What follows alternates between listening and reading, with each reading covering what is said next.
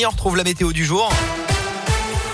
Et puis avant de revenir sur euh, les bizarreries du nouvel an à travers le monde, on parle euh, journal avec vous, Colin Cotte, l'actu de ce 3 janvier au matin. Bonjour et meilleurs vœux. Bonjour et bonne année Alexis. À la une ce matin, la rubée sur les autotests avec Noël et le jour de l'an. Vous avez été évidemment très nombreux à vous faire tester face à la flambée de l'épidémie. Certains d'entre vous ont opté pour l'autotest, cet outil destiné aux plus de 15 ans. Résultat, il était compliqué ces derniers temps de mettre la main sur le précieux sésame.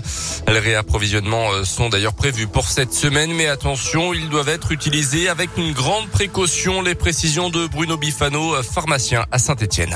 Alors normalement, ces autotests ont été prévus euh, pour les gens donc qui sont asymptomatiques, hein, qui ont vraiment pas de symptômes pour vérifier donc euh, éventuellement euh, leur exposition au virus. Par contre, ils sont complètement déconseillés aux gens qui ont des symptômes du, Covid, donc comme de la fièvre, de la toux, et pour les cas contacts. Dans, ces cas-là, on n'utilise pas des autotests. Il vaut mieux utiliser donc des, tests antigéniques euh, ou éventuellement des PCR. Le résultat, lui, se lit de la même manière qu'un test grossesse de barre s'affiche en cas de résultat positif. Pour apprendre à utiliser correctement euh, cet autotest, retrouvez un tuto sur radioscoop.com et sur votre application. Dans ce contexte donc, c'est la rentrée scolaire aujourd'hui avec un nouveau protocole sanitaire qui a été annoncé hier soir dans les colonnes du journal Le Parisien par le ministre de l'Éducation. Principale nouveauté à partir de ce lundi.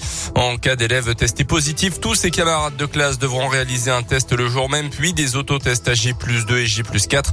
L'objectif est bien de garder l'école ouverte, a rappelé Jean-Michel Blanquer. Côté prof, les formations continues sont suspendues en présentiel. Les réunions aux parents enseignants devront également se tenir à distance. Le principal syndicat enseignant du secondaire, le SNES FSU, estime que les conditions de sécurité sanitaire ne sont pas réunies pour cette rentrée. Un préavis de grève a été déposé. Il court sur tout le mois de janvier. Notez que le Premier ministre Jean Castex s'est réuni dans l'après-midi aujourd'hui. Une dizaine de ministres pour faire le point sur l'avancée du variant Omicron en France et faire le point aussi sur la continuité des services publics, les hôpitaux, les lieux d'enseignement, justement les transports en commun ou encore les administrations. Pour terminer, je rappelle que le masque devient obligatoire aujourd'hui pour les enfants âgés de plus de 6 ans. Dans l'actu chez nous en Auvergne, deux hommes de 18 et 43 ans jugés à Clermont aujourd'hui dans une affaire de trafic de stupes. Les deux interpellations euh, remontent à jeudi dernier dans le quartier Saint-Jacques. Un équipage de police avait été la cible de jets de parpaings et de divers projectiles près d'un point de deal. Plus de 2 kilos de drogue avaient été saisis dans les jours suivants et les deux suspects donc arrêtés. 2300 euros en espèces et des armes ont également été retrouvés.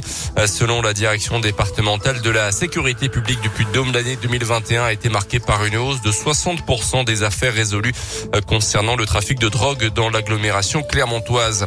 Dans la région, elle avait fabriqué des milliers de faux passes sanitaires. Une jeune lyonnaise de 23 ans doit être présentée aujourd'hui à la justice, interpellée début décembre dans le cadre d'une enquête pour trafic de faux passes sanitaires.